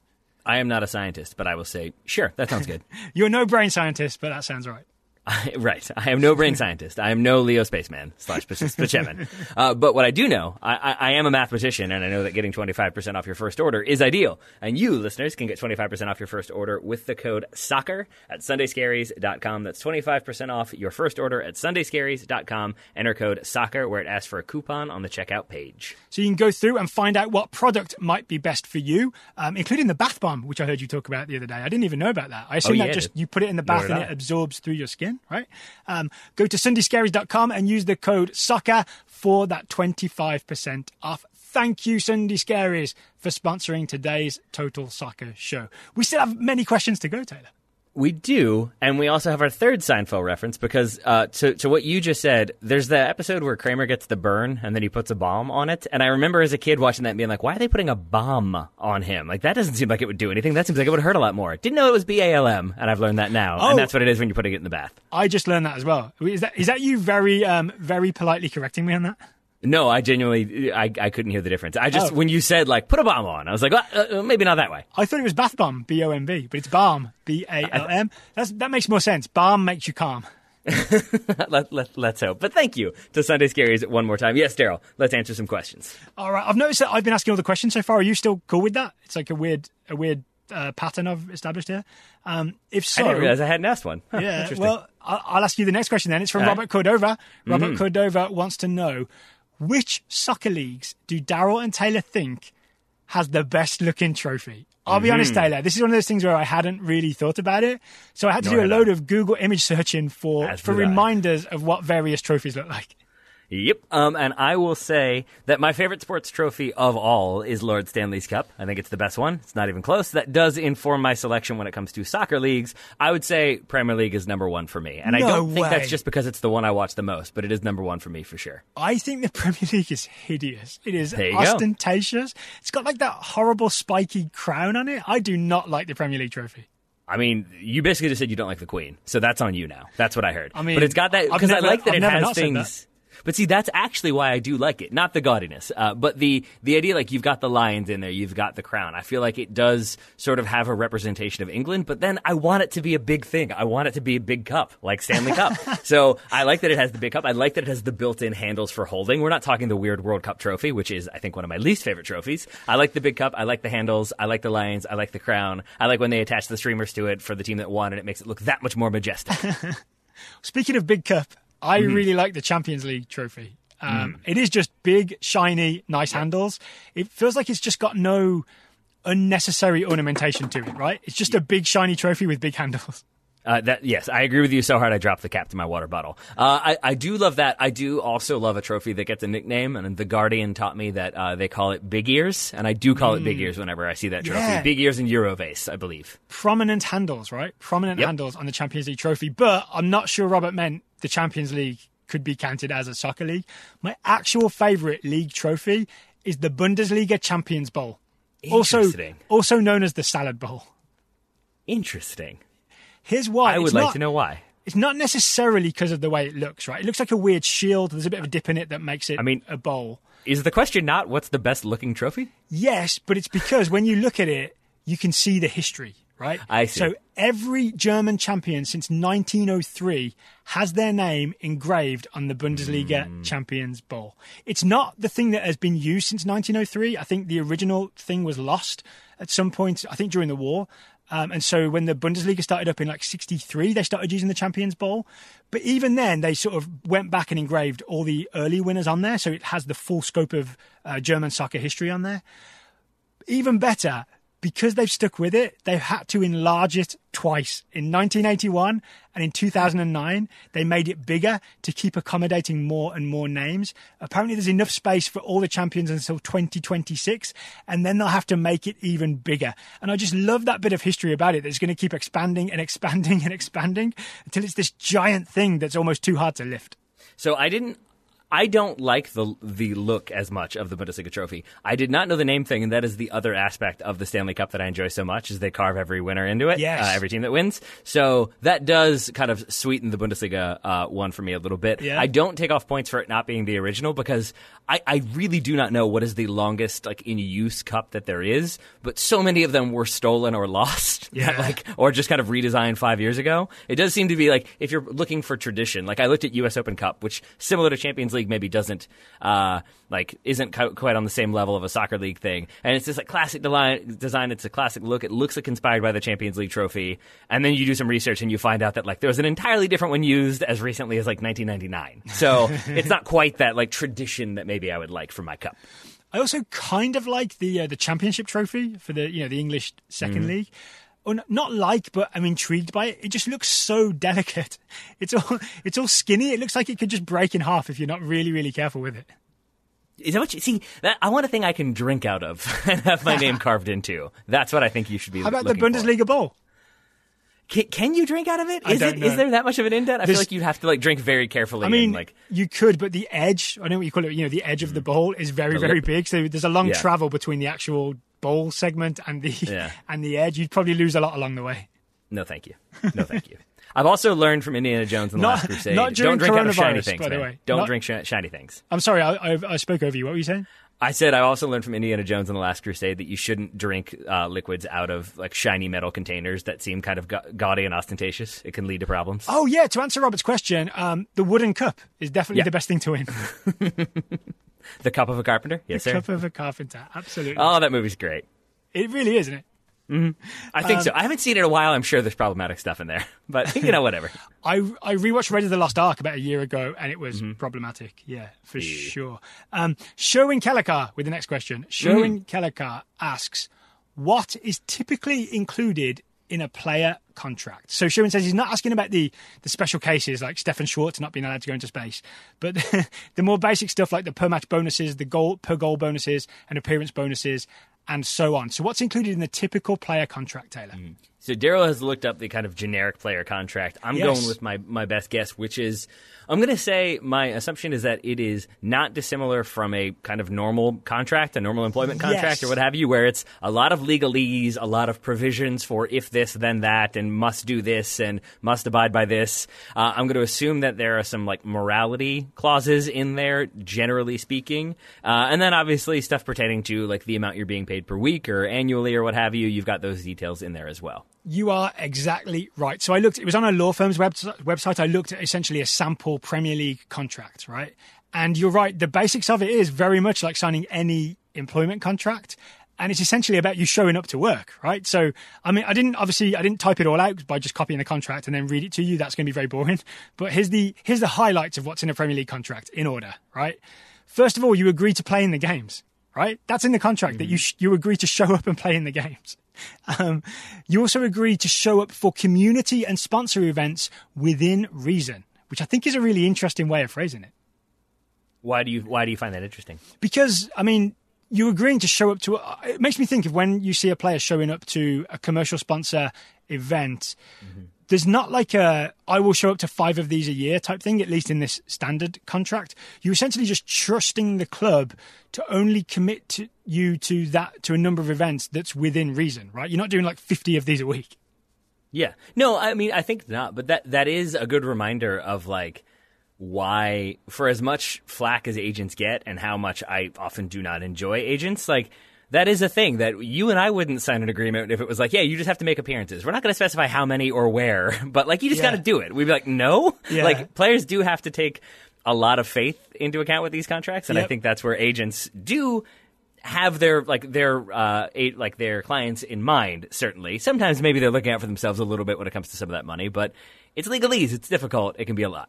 The other thing that really stood out to me is an agreement in a lot of contracts that you won't wear or promote things that clashes with sponsors or suppliers, right? So if the club is like a Nike club, you can't be going around flashing your Adidas stuff all the time. That kind of thing. I bet there's provisions in there for if you're an athlete for another organization. Well, there are. There's also image rights negotiations. And so the thing I saw was obviously a standard Premier League player contract, right? But if a really high-profile player comes into the league, I will guarantee that they have their own image rights, like separately negotiated, to make sure that they have, you can wear the stuff that the companies they're working with, and also have the rights to literally the rights to their own image, so they can monetize it themselves. And it's not just that the club can always monetize it. So if you're a big name player, you definitely can negotiate that stuff. Another thing in the contract, which you would just assume was there, but you don't really think about it, expenses are covered, meaning, if you have to go and stay in a hotel, like say you're a team from London and you're going to Newcastle and you're staying overnight in the hotel, your expenses will be covered by the team. Like, it's obvious, but it has to be in the contract. Otherwise, legally, you could just be asking the player to pay for his own hotel room. Yeah, it's strange how much stuff has to be specifically spelled out for fear of things getting misconstrued or flipped around. Because we had that one story about the guy who wanted a house in his contract. He gets a new house every year, and they built him a Lego house. Like, got to be specific. You do have to be specific. The other thing that jumped out at me was a lot of agreements about what happens if the player becomes incapacitated and completely unable to play, right? So in the contract I saw, there was an agreement that the club could give 12 months notice and then terminate the contract. But it meant that, like, if you get incapacitated, you still get a full year's wages, right? There were also some things about if you're not incapacitated but you're, like, injured for a long time, then we can pay you 12 months full salary and then for the next 6 months half salary. And it's on, like, a sliding scale like that if you're permanently injured and unable to play. Another thing that jumped out at me, vacation. Players get vacation, which you never think about, right? No, but that does then explain why you have certain players like out of the country when there's a league game happening, if they've got it built into their contract that they can take vacation at a certain time or with a certain amount of notice. Yeah, I get that. The sample one I saw said 5 weeks holiday, right? 5 weeks vacation. If you're an international player, then it's kind of tough, right? Because if you're away with the England national team, you're not with your club, so I don't think that would. I don't think you'd be able to, like, have an extra 5 weeks outside of that. No. But yeah, so the vacation is in the contract. But it's definitely one of those weird things where you could argue to your boss at your office, and I made this argument when I was at a certain magazine, that if we get more vacation, we'll be more rested and we'll perform better. But most office managers and bosses are not really interested in that argument, right? Unless they're really progressive. Whereas with soccer teams, they genuinely do believe in that and want to give you rest to make sure that you can perform to 100%. I mean, sure. I would argue that them knowingly giving you that break at a time when they know you're then going to have to go play for your national team in other competitions and being like, we wash our hands of it, but if you get hurt, we want money. Right. Like, right. I feel like that's a little bit self-serving for them. Think how many times you see players come back from international break for like a World Cup or a tournament, and then they're allowed to join preseason training later than everybody else. Even though they're available, they're still given like an extra 2 weeks to go and recover. right? So I think clubs do take it into account more than your average place of employment would. Maybe. Okay, I could see that. I mean, yeah, I would assume that they're sort of better compensated and have more like strict provisions for themselves than, say, me working at an office job. And then there is the basic thing of your wage and how often you'll be paid, right? That's just the basic thing. Is it every 2 weeks? Is it every month? The sample contract I saw was paid every month.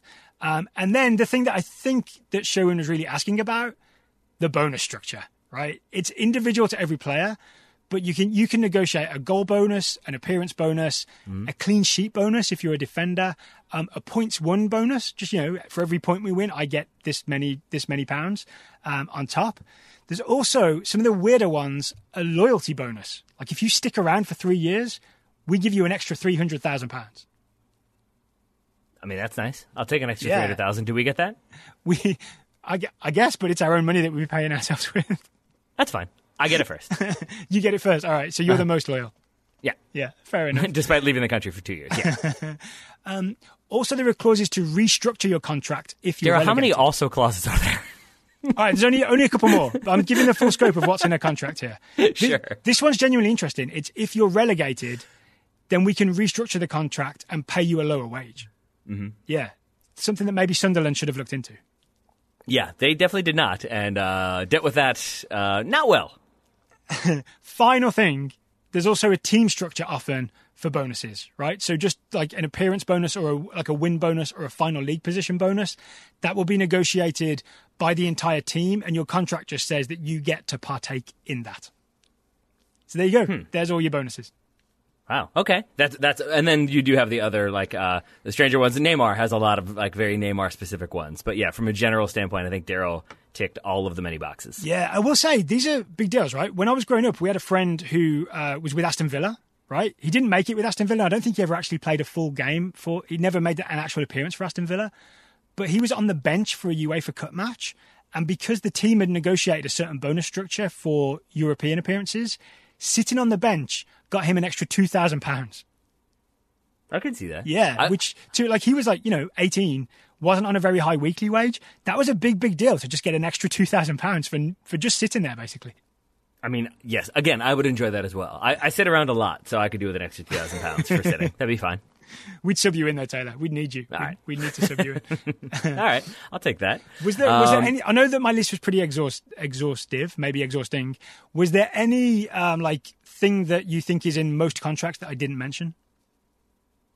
No, I mean, really, it is to me a lot of just complicated legalese that you kind of don't know what it is, but it seems enforceable, but is also probably not going to be enforced. I do think you still get some of that almost requires more of a leap of faith. Because in my mind, when you have highly paid lawyers, highly paid agents, they're going to go through every single thing and make sure everything is ironed out and specified. And I do now wonder, reading some and hearing what you've said, if it is more of a, we can't really prepare for every eventuality. We try to prepare for as many as we can, but there is going to have to be a little bit of a leap of faith on both parties' accounts. And I think then that factors into future contracts, that if a player, if it's not expressly spelled out and they don't then do it, does the club try to force that into the next one? I think you can see sort of the evolution of contracts based on the evolution of the relationship. So that is the only other thing that I think can sometimes be in there, but it's more of a case-by-case basis than a generically applied sort of thing. Yeah, that makes sense. I think you start with a generic contract and then you tinker with it from there, right? And I would say so. I would argue that it depends how famous the player is, how much tinkering gets to happen. Yes, I think so, yes. How much tinkering is tolerated is definitely based on your fame and notoriety levels. And maybe, Daryl, your grooming levels. Because I think if you're more groomed and if you're more marketable, then I think maybe they're going to give you a little bit more money. Do you really think that? No, but it helps me transition into talking about Manscaped. Today's show is sponsored by Manscaped. Thank you, Manscaped, for sponsoring today's show. Manscaped is a long-time sponsor of the Total Soccer Show, and you've definitely heard us talk about how Manscaped has the tools for taking care of your family jewels, keep everything nice and trimmed down there. But, Taylor, we got a gift in the mail this week. Yeah, we did. And it's for taking care of something not down there, but up there. Yeah, inside of your head. Yes, we were sent the Weed Whacker, which is an electric nose and ear hair trimmer.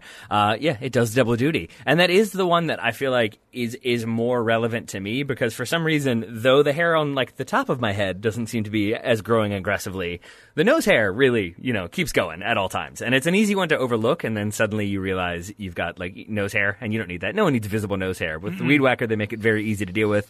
It's got the skin safe replaceable head, high-performance motor, cordless, and is rechargeable and waterproof. A waterproof nose trimmer feels like we're living in the future. It's a low bar to live in the future, but it definitely means we're in the future. So I did not own a Weed Whacker until Manscaped sent me one. Receiving it made me take a look and realize that I need to use it. I get gentle reminders from my wife about like maybe take care of that. Yeah, I should have been receiving those reminders. Apparently, I have not been. Standards are apparently lower in this house.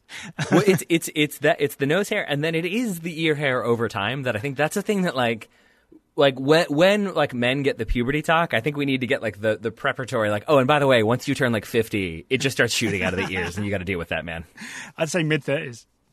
Maybe that too. Yeah. Listeners, Taylor has not turned 50, right? I have not. Next year. That's why I went with that one. I feel like if I just like make up a number and then put it off in the distance, I don't actually have to deal with it. That's my approach. But if I did, then I do have the Weed Whacker, which will allow me to handle it with grace. So we appreciate the Weed Whacker. We also appreciate the original product, the lawnmower. We are now up to the lawnmower 3.0, though, the third generation trimmer that features a cutting-edge ceramic blade to prevent manscaping accidents. Millions of men can guarantee safety down there when using the lawnmower 3.0. There's also the crop preserver, which is an anti-chafing deodorant and moisturizer for what's between your legs.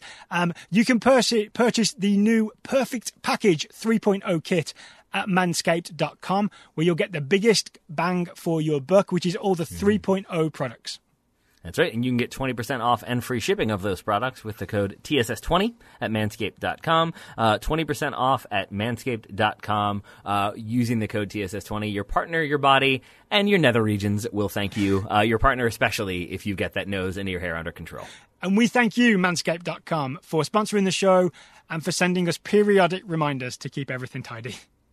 Daryl Grove, we do indeed. We also have a question about center backs, which I will now ask you from Raghav Gupta. Why can center backs stay competitive at older ages?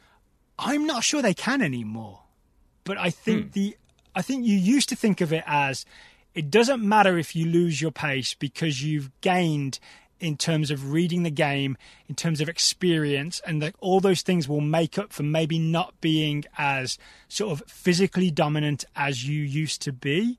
But I honestly think the game has changed so much recently that if you are going to be an older centre-back, like, say, Sergio Ramos, you need to absolutely be on top of your physical game, because the game is played so far up the field these days. There's so much high pressing, so many pacey forwards that you'll face, that I just don't think you can get away with being an old, slow centre-back anymore. So the only way to stay competitive at an older age as a centre-back is to do what everybody else does and stay in absolutely tip-top shape. Yeah, I don't disagree with that, but I think I do understand where Raghav is coming from, and I think I agree with the premise a bit more, because you're right that you still have to stay in like peak physical condition to be a footballer, but I think you can more afford to be a tall, slow-ish center back as opposed to a tall, slow-ish attacking winger or a fullback. I think in the modern game, I think like a lack of pace is more forgivable for center backs than it is in other positions, unless you're playing a super high line and you have to kind of be fast, in which case that's what managers go for. But I think you do, like, I think if you're looking at the oldest players on a generic team, my assumption would be that goalkeeper is near there, like the top of the list, and then probably center backs and maybe the forward are the ones. And I think it's probably because you have to do less box-to-box running and maybe slightly less consistent physicality in terms of getting taken down and getting tackled. Yeah, you're going to knock people around, but maybe because you are the sort of arbiter of that contact, maybe you being the one to engage the contact just makes it a little bit more forgiving. But let's look at the highest-level teams right now, right? Like, look at Liverpool. Their centre-backs are Virgil van Dijk, who's, 27? And Joe Gomez, who's in his early 20s, right? The reason I went to Sergio Ramos, he was the only really high-profile team at a really high-profile... Sorry, only high-profile centre-back at a high-profile team who was like getting deep into his 30s that I could think of. I mean, Bonucci would like a word with you. How old's Bonucci? 33. Okay, all right. You persuaded me then. I mean, I think there's, I mean, Chiellini in there too, although that's Juve. I mean, I think like Chris Smalling is probably getting up like close to 30 if he's not already 30 or thereabouts. But then again, you are way better than I am at ages. I just think that like even with what you just said, like Virgil van Dijk is 27, and we're talking about a time period in which like we have said, like we're talking about 19-year-olds and being like, we'll see what happens. This is kind of a make or break time period for them. Like I do think football is trending younger, so maybe it's worth looking at it from that perspective of like nowadays being 30 is maybe what being 35 used to be. Yeah, like for example, Mats Hummels I think is a good example. He maybe just lost a bit of a step in terms of his speed, and it was enough for Bayern to sort of say, all right, that's enough. We'll send you back to Borussia Dortmund. You can see out your years there, right? And there was definitely a spell earlier this season where Jerome Boateng, he's only 31, but like there was definitely a suggestion that he wasn't physically where he used to be and that maybe he was on the way out. And it seems like he's essentially got himself back into really, really high-level shape, and now he's back in the Bayern team and looking good. I just think there's a lot less leeway given to older centre-backs at this point. Okay. I mean, I'm not sure I agree with you, because I do think it's the position where you can age a bit more aside from goalkeeper and still maintain at least more value than you can in other positions where there is more dependency on speed and physicality. Well, can we settle on this then, that if you are playing for a team that presses high up the field, then that old rule of centre-backs being allowed to be older and stick around doesn't hold as well with a team where you're going to be at the halfway line and potentially in a foot race with a fast player? We can, as long as I'm then allowed to call you ageist. I mean, you can. I'm older than all the people we're talking about, except for maybe Claudio Pizarro. You're only as old as you feel, Daryl. Actually, just to continue this, Bonucci and Chiellini, Juve do not play a high line. Yep. Right? So I think it really does depend on the team and on the system, that you can get away with it if you are a team that sits in a mid-block at the highest. Yeah, I mean, that's what I'm saying. It's like you're arguing that like if you're going to play like the fastest, highest line, it's all based on speed and pressing. Then right. Yeah. But if you're not playing that system, I think it's more forgiving. But the very best teams are trending towards playing a really high line and like really dominating high up the field. All right. There we go. I see that's as close to agreement as we're going to come, right? So we should move on to Taylor Judd's question. Okay, so we actually have two questions here from Taylor Judd and from Jeremy Griever. That basically we're late in answering these, right? But I still think they're interesting questions. They were asking questions about the Bundesliga as the Bundesliga was coming back. But I almost feel like weirdly we can cheat and we're better positioned to answer them after watching the Bundesliga for 2 or 3 weeks now. So Taylor Judd says, I'm your typical American fan who watches the Premier League, the US men's national team, and a bit of Major League Soccer. Taylor says, with the Bundesliga starting, what are 2 to 3 non-American, non-English things I may not know about the Bundesliga, but should? I think probably the biggest one is a thing that you've talked about on Soccer 101, we've talked about greatly, but it is 50+1. Both it's worth knowing about from the kind of debate about whether or not it will continue to exist format, but also for an American who maybe knows about like the Green Bay Packers and being fan-owned and how wouldn't that be nice. You do have that rule in place that requires clubs to be fan-owned, and I think that does sort of create this idea that the teams care more about the fans have more involvement, and I think, for me at least, that does like make me more inclined to enjoy the Bundesliga from that perspective of the fan voices matter, I think, a lot more than they do in, say, the Premier League. Yeah, I think that's definitely a big thing to worth knowing, because it's, I don't know if it's unique, but it's at least the Bundesliga is the highest profile soccer league where that is the case, right? Where you have to be majority fan-owned. I would say one other interesting thing about the Bundesliga is the way that relegation works, right? So 18 teams, the bottom two, 17 and 18, go down. The 16th place team faces a playoff against a team from the second Bundesliga, the division below. And I'd say that the relegation fight is really interesting this year in the Bundesliga, because Paderborn are essentially dead and down, right? But then you've got Werder Bremen, Fortuna Düsseldorf, and Mainz. They're the three teams fighting to avoid those last two spots. But I find it really interesting that those last two spots, they're not just both below the dotted line and you both go down. Like, it's much better to finish 16th than 17th, for example. Because you've still got a chance if you finish 16th. All right. What else do you think? What do we say? Non-American English things that people should know. I think just the big name. Well, one big name that everybody's talking about, Kai Havertz at Bayer Leverkusen. I think he scored on Friday as Bayer Leverkusen got back to winning.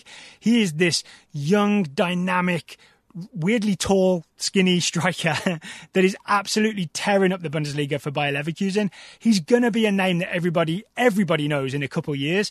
But right now, he's sort of a Bundesliga watcher's secret, right? Because he's not playing in the Premier League and he hasn't had that much time with the German national team. He's still somewhat under the radar, even though he's as talented as pretty much any big-name young attacker that you could name.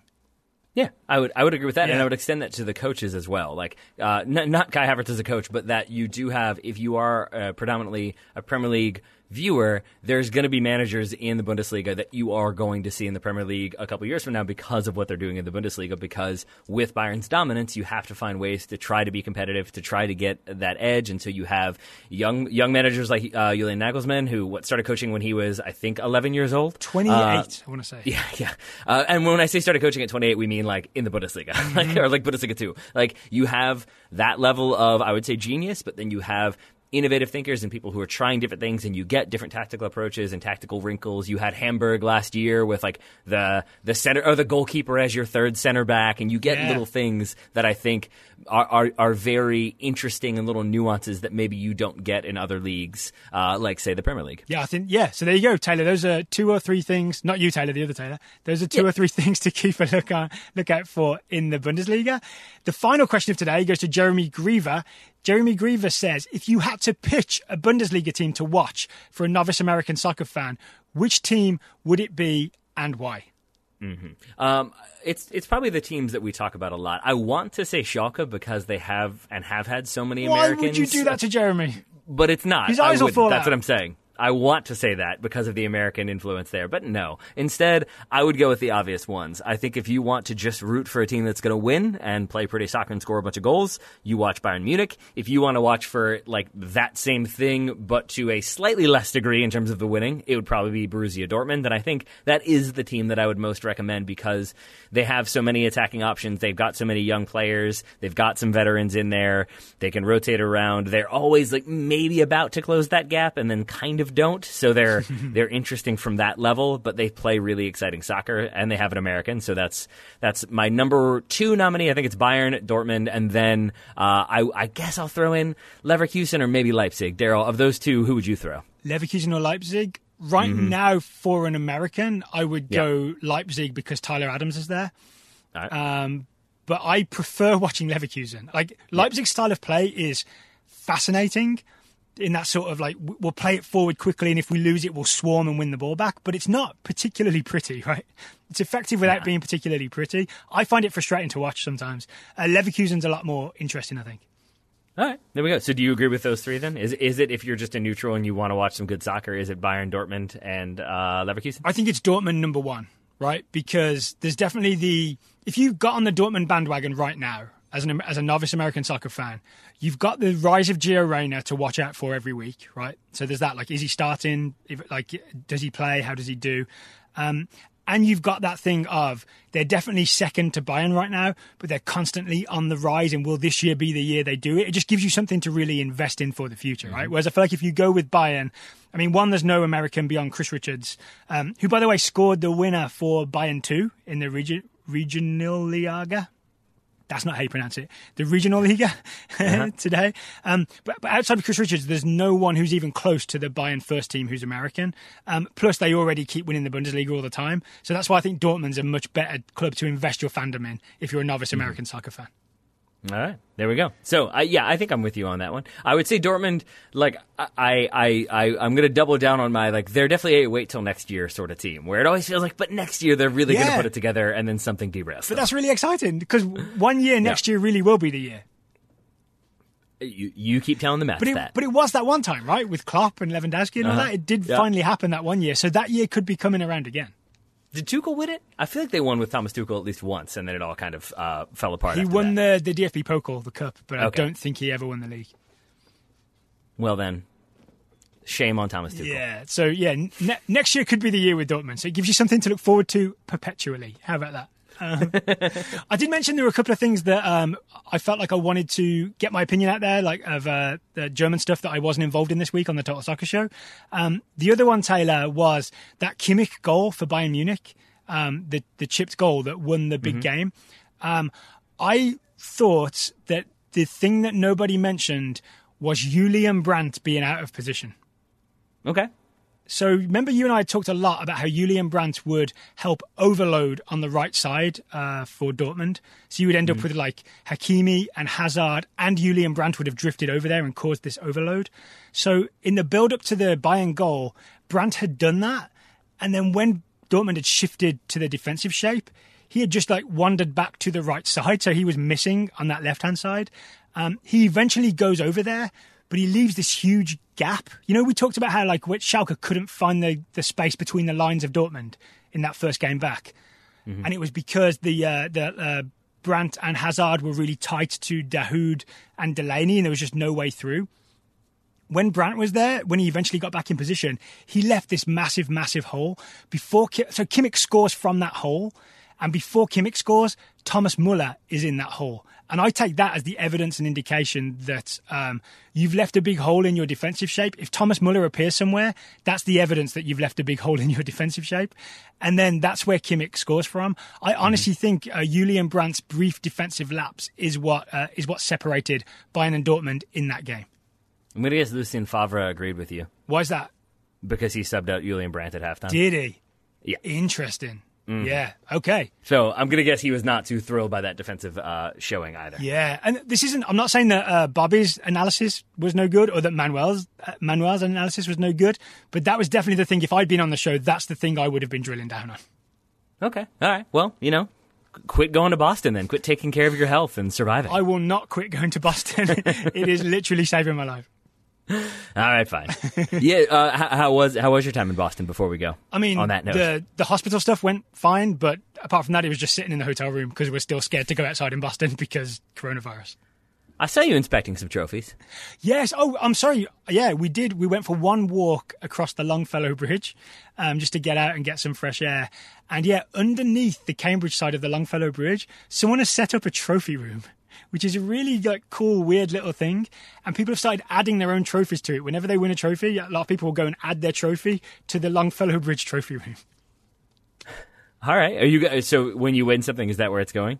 Yeah, I mean, that's what I said on Twitter, right? And I think I mean that. But normally when we've won the league with our THP team, once? We just got a glass for it, right? So I don't feel good putting a glass there.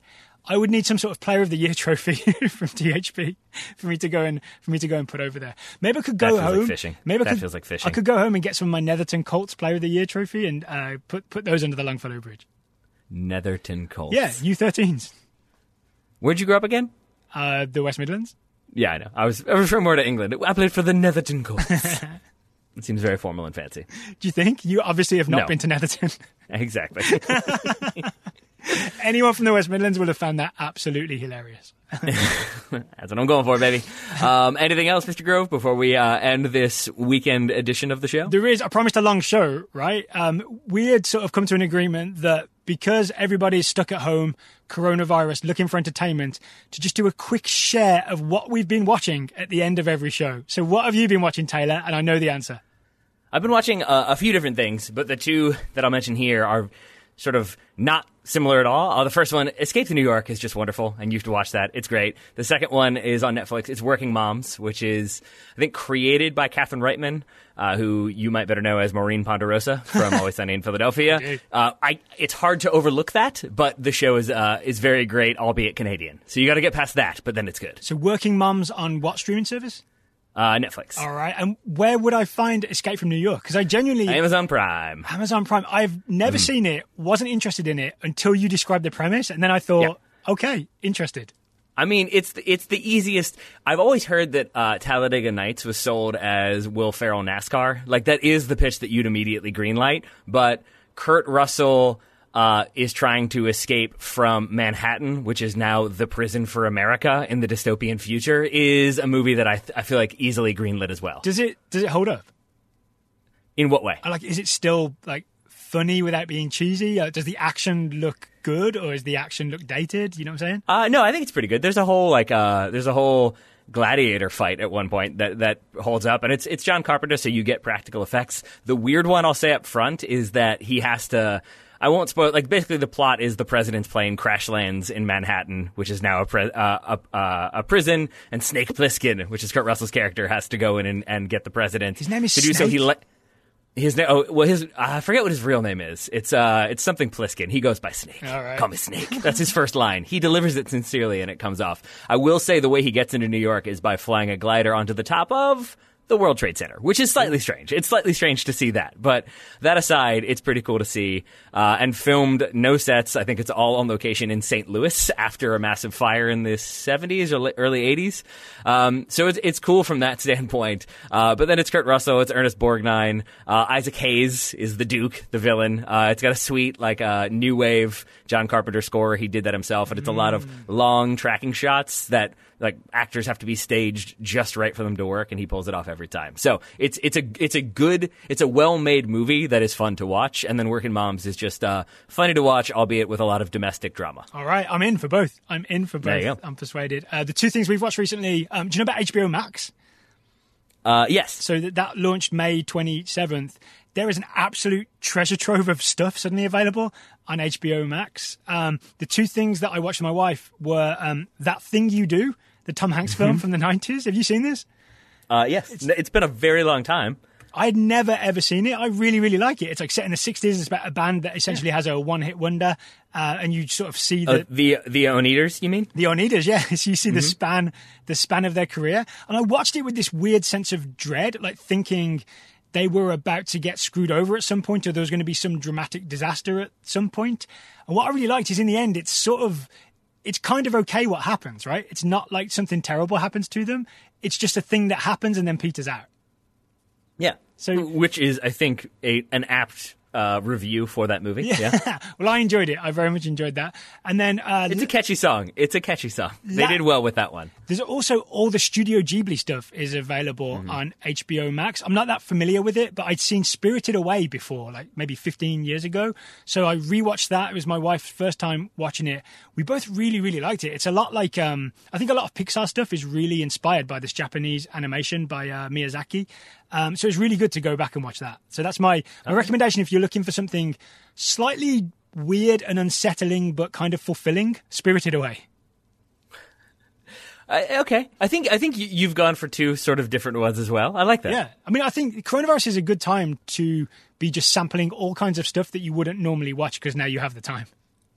Yeah, I agree with you. There's a movie that I have put off watching for a very long time, but always meant to, called The Tartars, that I kept the DVD. I bought the DVD when I was working at a record store in Northern Virginia. And I was like, I'm going to watch this. It's a 50s movie. I think it's a Soviet movie, but it just looked very cool. And I've been trying to get my DVD player that I haven't used in 4 years working in, so I can take some time to watch that. Does physical media still work? I guess you'll find out. We'll find out. Yeah. Oh, and also Heat. Watch Heat as many times as you can. Okay. I'll give it another go. Me and Michael Mann do not get along, I don't think. That's fair. I think he is an acquired taste, unless you're a woman, in which case you're never going to acquire that taste, because Michael Mann movies are effectively men have to do things and women get in the way. That is pretty much the plot of every Michael Mann movie. That might be kind of my reaction to it. That is the major, I've tried to get my wife into Heat 2 or 3 different times, and every time I think she loses it when it's the wife is complaining again? Great, what a well-written character. Do you know what's better than Heat? What? The Heat. With Incorrect. Melissa McCarthy. I knew you were going to say Sandra that. Bullock. I love that movie. I will fight you. Well, let's not fight, Taylor. Let's say goodbye on good terms. I think so. What's coming up on the Total Soccer Show? So we're recording this on Saturday. Do I assume there's some sort of weekend review coming up? You do assume that. Ryan and I will be talking all things Bundesliga on Monday, and then I think we'll probably do another visit to the International Champions Cup of History at some point next week as well. And maybe some more listener questions. If you've got listener questions for us, totalsoccershow.com/questions. Again, link will be in the show notes. Chapter 3 of the TSS Book Club with George Qureshi will be back this Thursday or Friday. And as usual, MLS Assist and Allocation Disorder, both shows absolutely on fire, in a good way, for the past few weeks, I would say. Taylor Rockwell, thank you for taking the time to talk to me today. Right back at you, buddy. Listeners, thank you for listening. We will talk to you again very soon.